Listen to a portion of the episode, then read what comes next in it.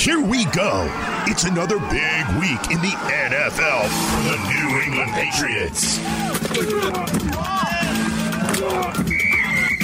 This is the Patriots Wire podcast, powered by U S A Today Sports. Now your host, Ryan O'Leary, and Patriots Wire editor, Henry McKenna. Hello and welcome into the show. We're back in our normal flow this week. My wife and I welcomed our baby boy into the world two weeks ago, so life's been a little wild, but you haven't been too worried about me, Henry, have you? I've been checking in on you. You know me. You have. I, make I appreciate sure, I make you. sure my guy, yeah, I make sure my guy's good.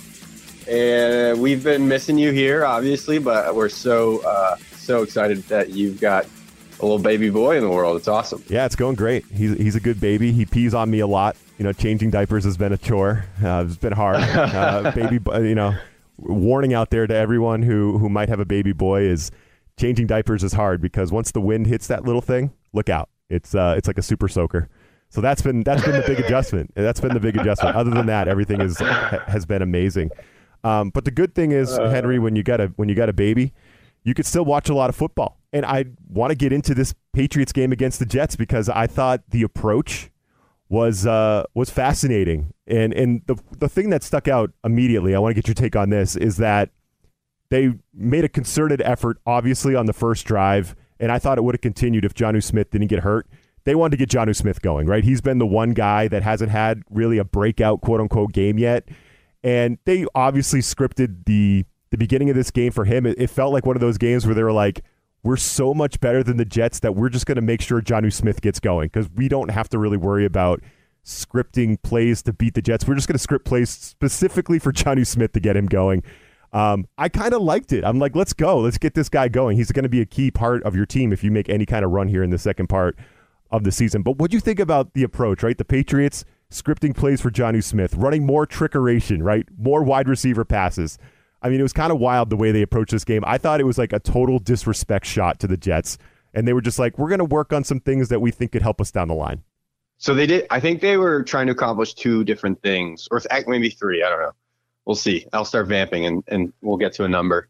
But uh, they wanted to prove to themselves that they are a dominant football team. So, like, by the course of the fourth quarter, they weren't stopping scoring because they wanted. They didn't just want to beat the Jets. They wanted to absolutely annihilate yep. the Jets because the Patriots are now three and four. The Jets are what one and five, uh, and they wanted to make sure that, that that when they came into the game, Patriots were two and four, Jets were one and four. Like there there was really just the bye, the Jets bye, separating them in in terms of record. So so in their minds, I think they wanted to establish just how much better they are than this New York team. So that's that's one. Two, I think they wanted to break some of the trends that they've developed over the course of the year. So over-reliance on certain personnel and under-reliance on certain personnel. So for, for the tight end position, you were hitting on Jonnu Smith. Hunter Henry has been the person that they really relied on at that tight end position. But the whole point of signing two tight ends is that they should both be a threat. And the Patriots basically were creating a game plan that were like, look at Jonnu Smith. He's also a threat. Remember him? Uh, a lot of, yeah. yeah. And a lot of this game felt like that whole idea was yep. like, look at this other thing that we can do, N F L. So in a way that they were trying to send a message to the rest of the N F L, and Kendrick Bourne touched on this, that like in the fourth quarter, Mac Jones was throwing deep. Again, it's like, you know, we talk week after week after week about the dink and dunk offense in New England. This was another another thing that they were like, look, like we can th- we don't just throw the ball short. We can throw the ball deep, and it doesn't matter. Like we'll tr- we'll try to attack you at any moment. Um.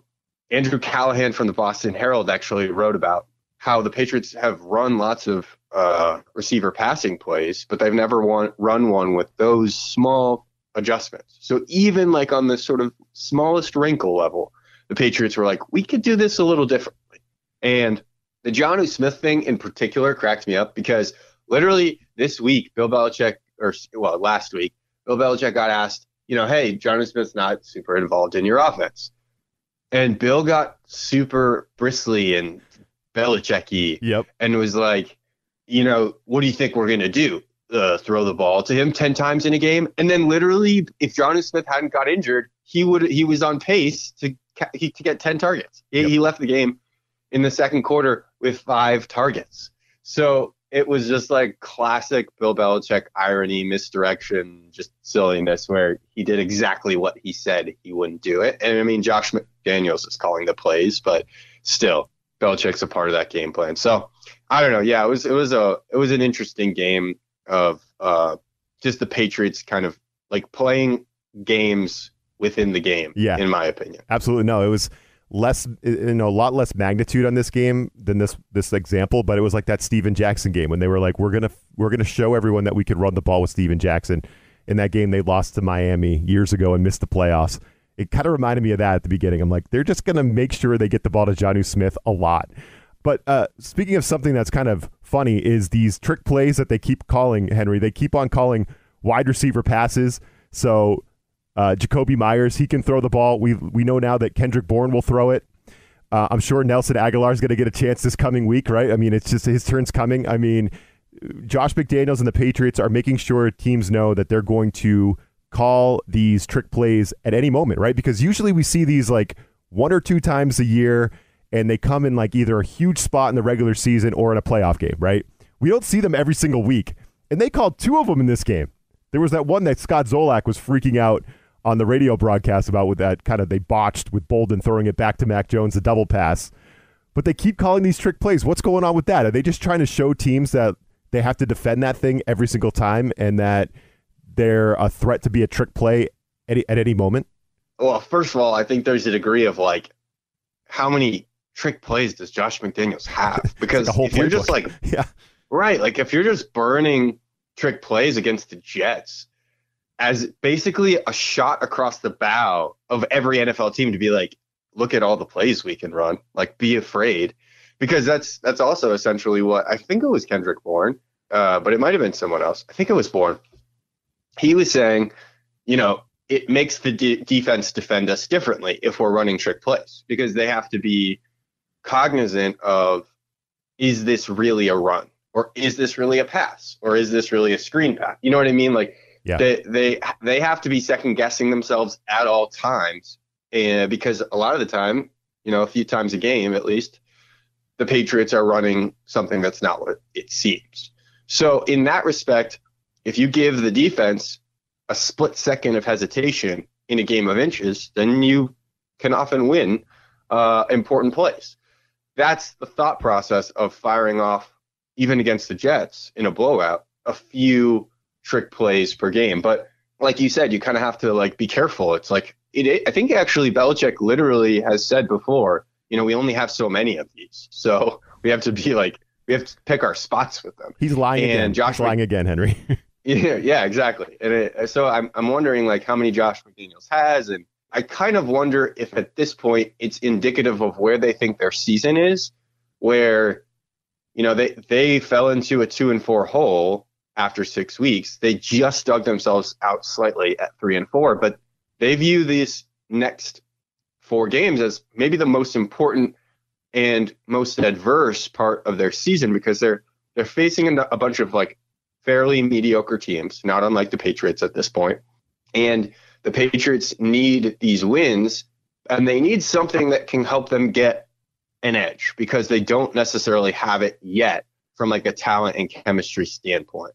This is like playoff mode, because if they lose, they miss the playoffs basically, like from from a mathematical standpoint. So I don't know. I think I think there's something to that, that McDaniels and the Patriots are kind of like almost desperate enough to be using trick plays this often, because the other thing is, in theory, as Mac Jones and the rest of the offense gels, they won't need to use the trick plays as often as the season goes on, right? Like their offensive lines, hopefully, uh, but not necessarily, going to get more healthy. That will increase efficiency in the run game. That will help Mac Jones in the passing game, who will also hopefully be throwing the ball a little bit further downfield as he grows more comfortable at the N F L level and and with N F L speeds. So at that point, you don't need to trick plays as much. So it's okay to fire them off right now, because you really need them right now to get this offense going. I like that take. So it's like a it's like a reverse, right? You don't save them for the end of the year. You use them now until your quarterback and your offense is clicking enough to so you don't need him anymore. I like that, Henry. I haven't heard that yet. That's a completely original take. I love it. So that's what it is, right? So look, we have Jonnu Smith. Remember him? And look, we have these trick plays. You got to guard it. You got to guard those. And oh, by the way, Brandon Bolden, he's a fine third down back. Look at him, right? They featured all these guys. Not, yeah, I know, but they He's did all so this bad. Against the Jets. So that's the yeah. thing, right, Henry? So as fans and as opposing, you know, opposing coaches that are now game planning for the Patriots, do we believe them after this just great win over the Jets, right? fifty-four points. The Patriots, the most conservative team in the league, it seemed. They score fifty-four. And they don't let off the gas pedal, and they just continue to pummel the Jets. And they just played the Jets earlier this year, kicked a bunch of field goals. This time they get touchdowns. They score fifty-four points. How should we feel about it, right? I actually feel I actually feel better than I thought I would, you know, kind of the, a couple days after this win. I think you hang fifty-four on a team, that's a good sign. The Jets hadn't sco- hadn't allowed twenty-seven to any team this season, and, and now they allow fifty-four to the Patriots. I do think that Zach Wilson going out played a factor in this. And my just how dysfunctional of a franchise are you, Henry, when your backup quarterback, when you have a rookie in Zach Wilson, and your backup somehow has less football experience than your starter who's a rookie. And that is just freaking unfathomable that they have this Mike White who's barely ever played and, and has gotten zero N F L reps, and he's the backup that comes in for Zach Wilson. It's just like, oh, that's so Jets, that this Mike White, who I've never heard of, was their backup that came in when Wilson went out. But anyway, I still think hanging a fifty-burger on the Jets is a good sign, and they got some things sorted out. The offensive line looked better, and the secondary looked better, and I think it's a confidence builder. So I'm actually going to let myself get sucked into this fifty-four, uh, this fifty-four burger they hung on the Jets, and I'm going to feel good about it going into the Chargers game. Yeah, I think you're drinking Bill Belichick's Kool-Aid. There it is, yeah. That's what, it's nice and sweet. Wants, it's exactly, it's exactly the, the taste I'm looking for. Yeah, that's the message he's been pushing all week is like, oh, you know, and and I was alluding to it earlier, is like, yeah, like buy in, like we're doing everything right and the wins are going to come. So feel good about yourself for this win. That's that's basically what his message was in the locker room. And you can see that like in the videos that the Patriots post to Patriots dot com. And I wrote about it on Patriots Wire dot com. So if you want to see it, it's there. And he he said as much in the post-game press conference. He He's really like pushing this agenda that this win matters. The dirty little secret is that it doesn't. It really doesn't matter. I mean, don't get me wrong. Like getting a win in that win column, getting them to three and four, that that was huge. It It is massively important for them to win, you know, every game from now on, basically.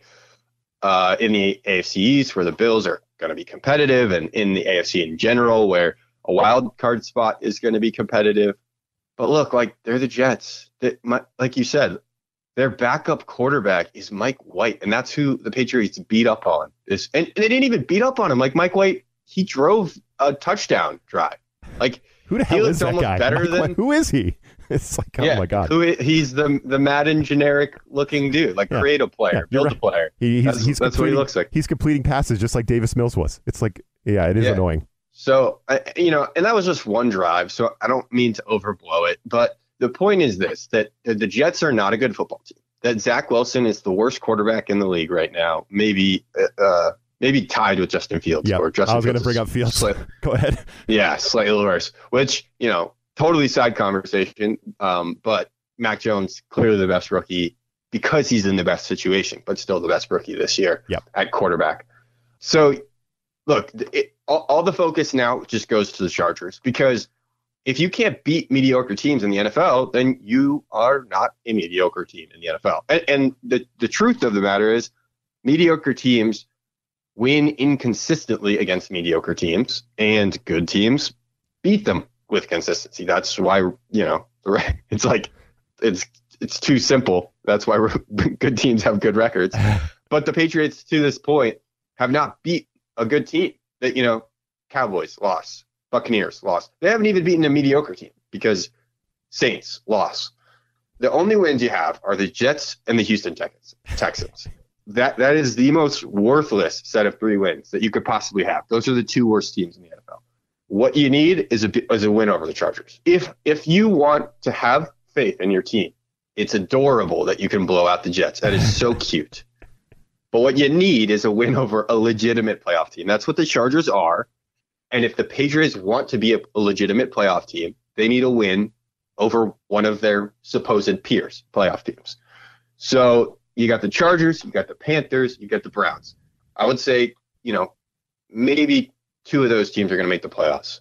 If the Patriots come out of this three and three, I am going to sound like a totally different analyst on this podcast. I'm going to be singing their praises. But right now, I'm still very skeptical about what their metal is really made of. All right, I like it. I'll play the role of gullible Patriots fan all day. I'll, I'll suck it. I'll suck down the Belichick Kool-Aid, Henry. No problem. No problem here. I'll do, I'll play that role. But you're right. You know, we've only beaten the Jets and the Texans.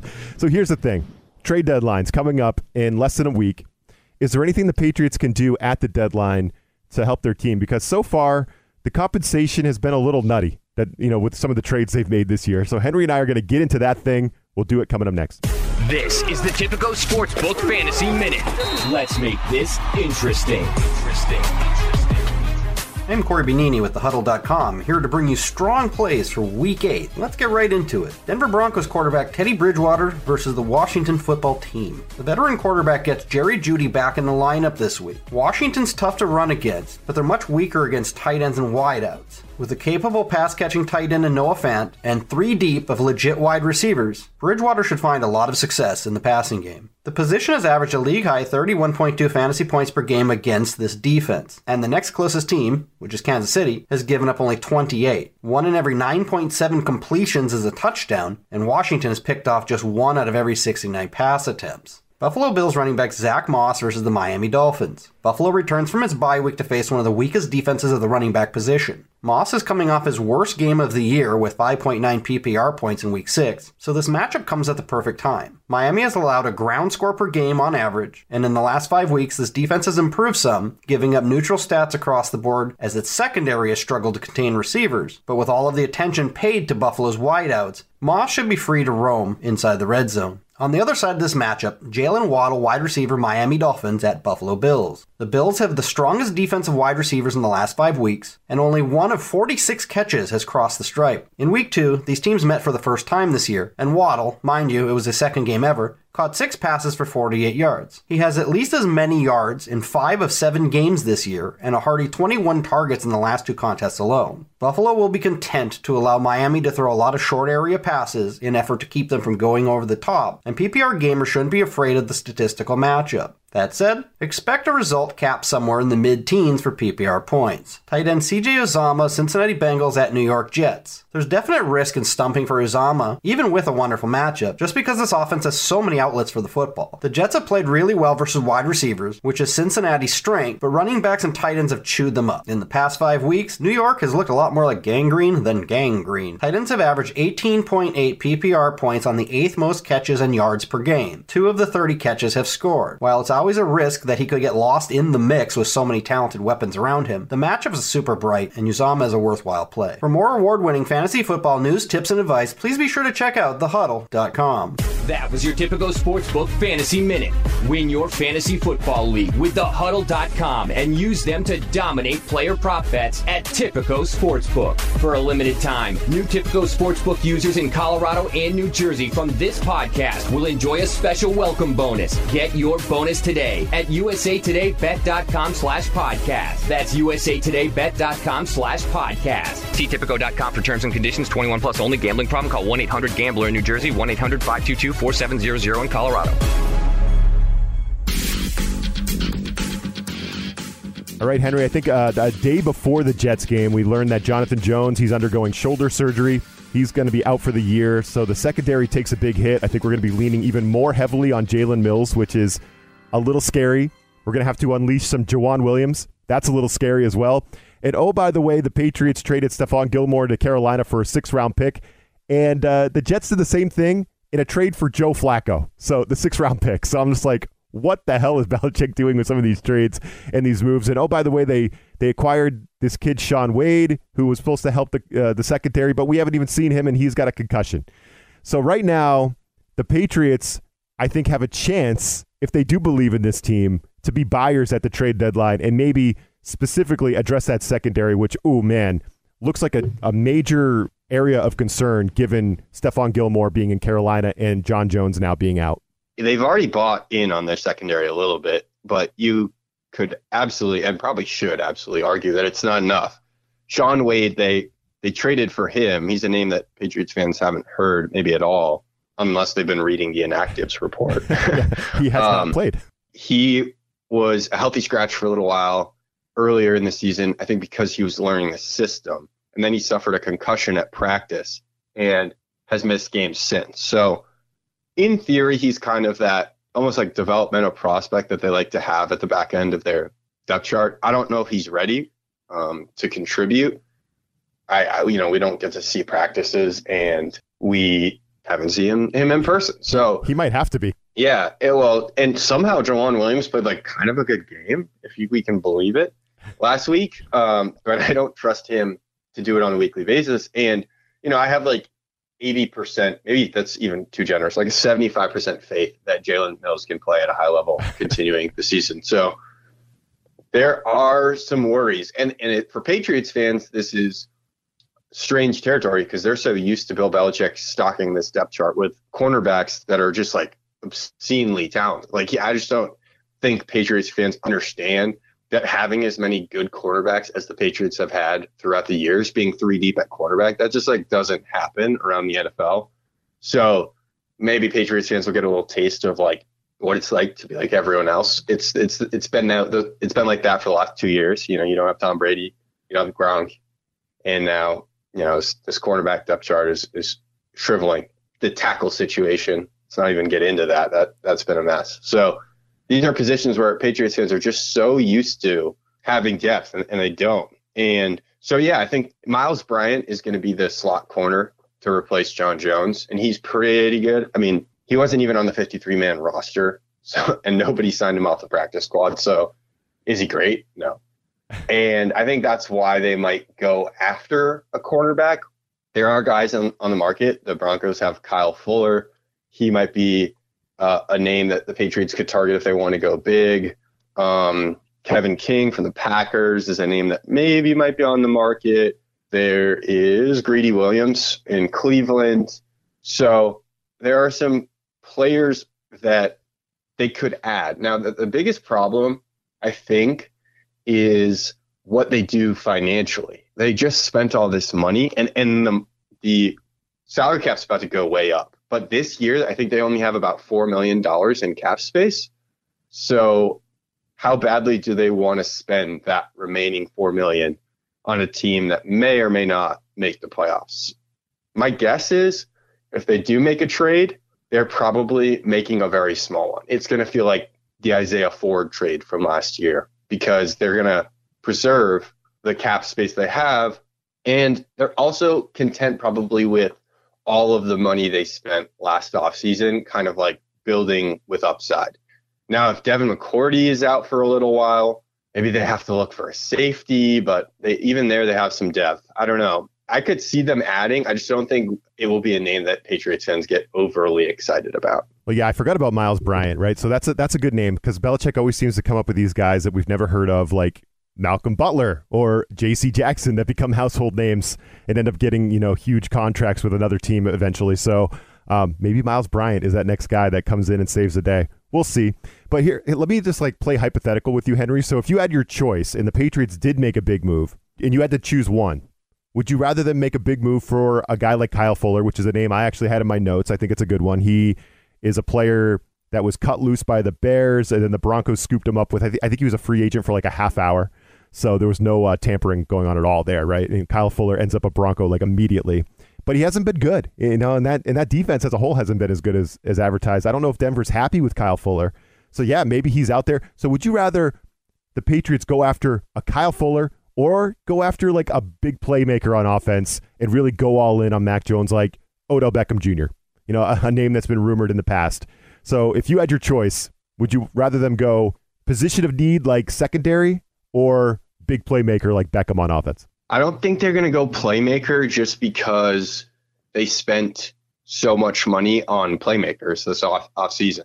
Nelson Agholor hasn't done that much that this yet this season, and I think they probably feel like they can get him more involved as Mac Jones becomes a, a more vertical passer. Kendrick Bourne is doing a really nice job attacking all over the field, frankly. He's he's been a sort of X factor for this offense. I love him. I think Wade he's been Cutting. great. Yeah, he's been great. Yeah, I've been sort of surprised at how well he's been able to. He's just gelling better than any of the other receivers with Mac Jones. Like, Jakobi Meyers is clearly a nice little safety net, but Kendrick Bourne is that guy. He's kind of like the guy when Mac Jones really needs needs to trust his receiver to generate a big play. He's going to go to Bourne. So we've seen that a few games in a row now. But yeah, like that's why I don't see Odell coming into the mix or someone to that effect.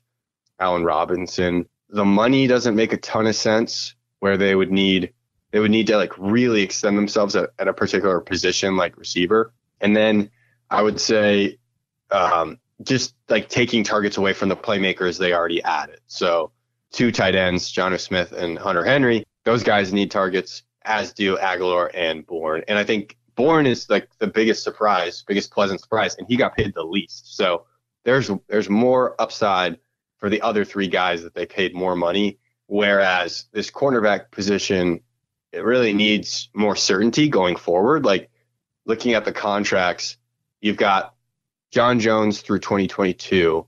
I think um, Jalen Mills has a little flexibility, but he's he, he's going to be around for a little while. And J C. Jackson is a pending free agent. You have relative uncertainty about, you know, two of your three top cornerbacks.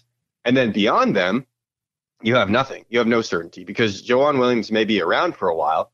But, I mean, this was his best game last week, and that was against the Jets. And then who else do you have? You have Myles Bryant. Justin Bethel can't really play cornerback. I mean, it's just like the depth chart is bare. And so they would be wise to go after someone who has years on their deal to help solidify the roster, not just for this year, not just thinking in terms of the final half of the season, but in terms of creating some continuity heading into next year. That's why I don't love Kyle Fuller. He's on a one-year deal. It's a nine million dollars deal. That's pretty rich.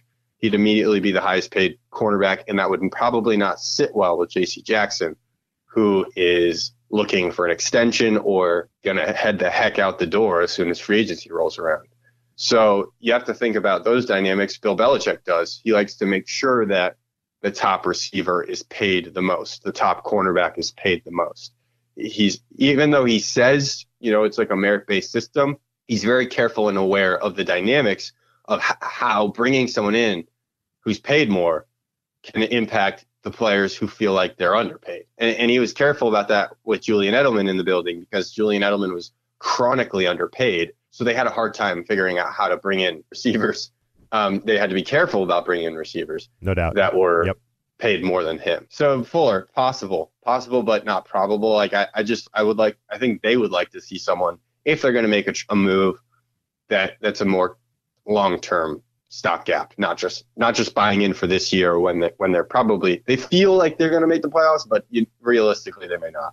Well, we'll see. Does Belichick really believe in this team, or is he just pumping their tires and making gullible fans like myself be excited over a, a blowout win over the Jets where they score fifty-four. You know, we'll we'll see. Maybe maybe next week around that trade deadline on Tuesday, I believe it is, we'll we'll get our answer.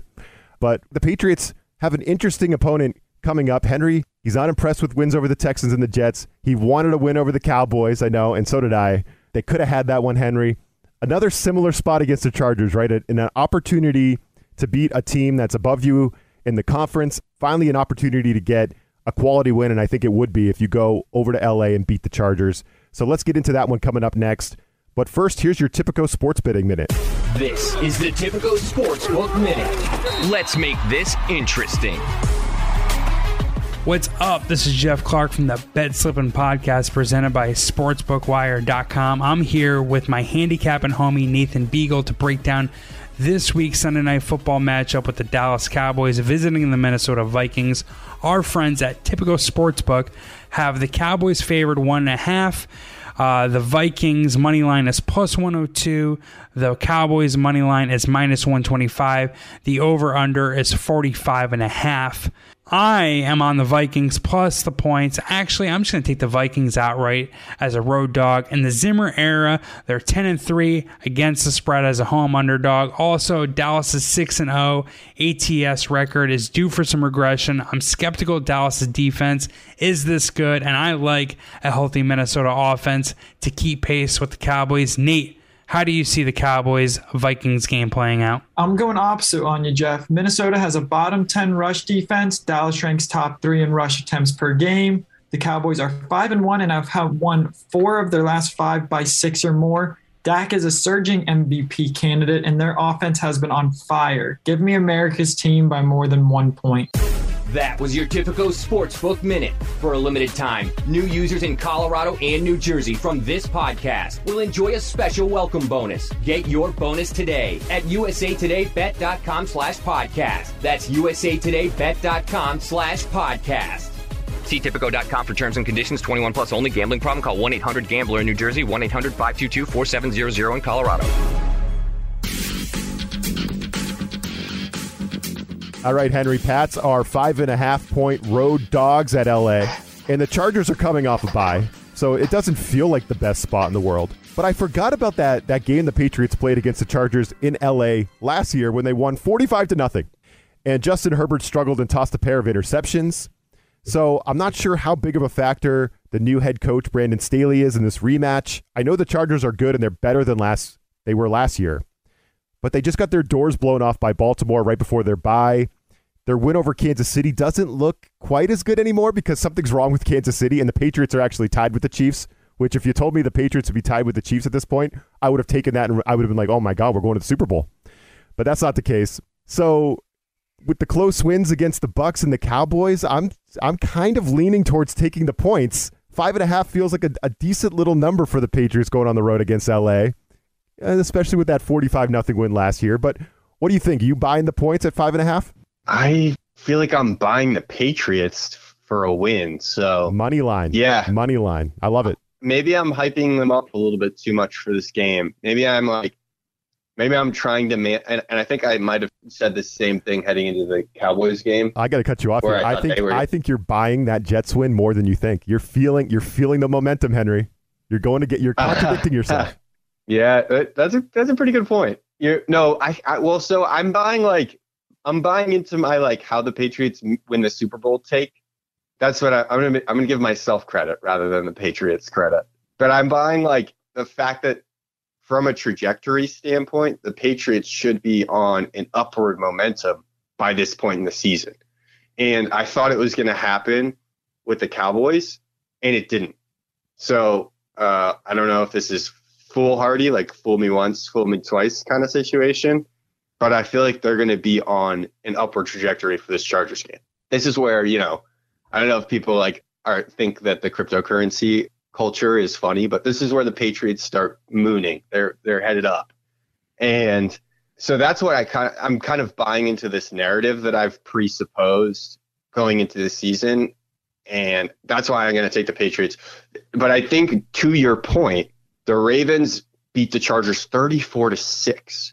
The Chargers, think about emotionally where they're coming from. And, and obviously that plays a much bigger factor into a season in a particular game than people are willing to admit. The Chargers, they just got their doors blown off. Like you said, they have a whole bye week to ruminate over it and study the Patriots. Now they're heading into the game. But to the Patriots' credit, you know, like like we were talking about with the Jets game, if the Chargers spent last week studying the Patriots' loss to the Cowboys, then they might be a little bit frustrated with the film they got from the Jets, which showed that they could do totally different things than what they did against Dallas. And here's the stat that gets me, Henry, and why I think the Patriots have a legit shot. The Chargers are dead last in rushing yards allowed on defense. They're giving up one sixty-two and a half yards per game. So, again, I think that forty-five nothing game last year, it just makes me think that Belichick has a plan against Herbert in that offense. And then the fact that the Chargers can't stop the run, and that kind of plays into what the Patriots want to do. It all kind of, as much as I want to just complain at the T V and, and wish Mac Jones would be in the shotgun more, you know he's going to be under center, turning his back, doing the play action thing.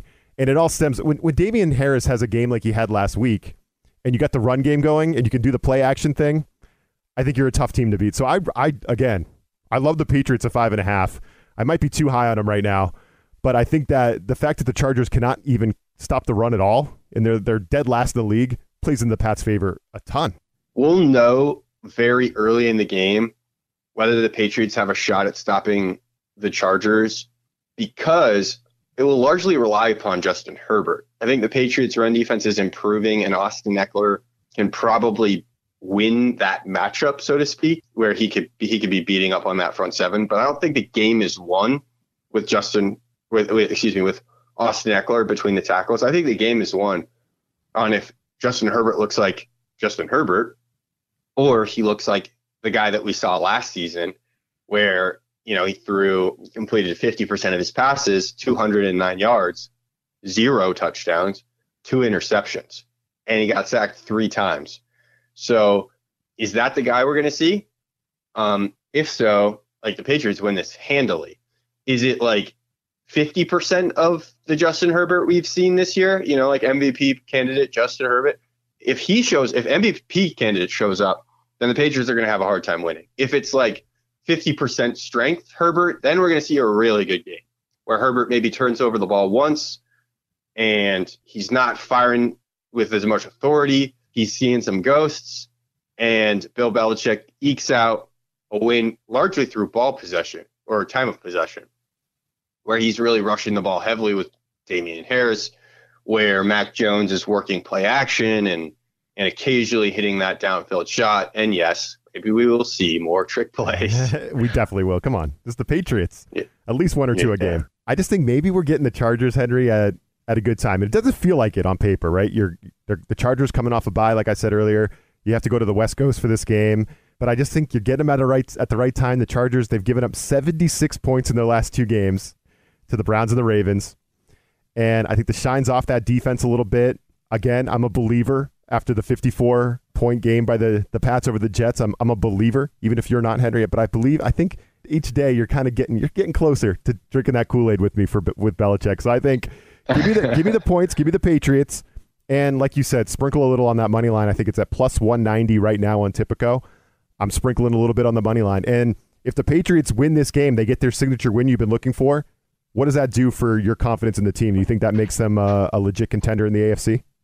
The A F C is yeah. wide open right now. It seems like there's, it, you know, one week it's the Ravens that are the best team, then it's the Bills, and then it's the, the Titans out of nowhere. They lose to the Jets, and now all of a sudden they're the best team in the A F C. It's like every week it's a new team. I think I think that it is open enough for the Patriots to, like, they're just on a good developmental course in my mind.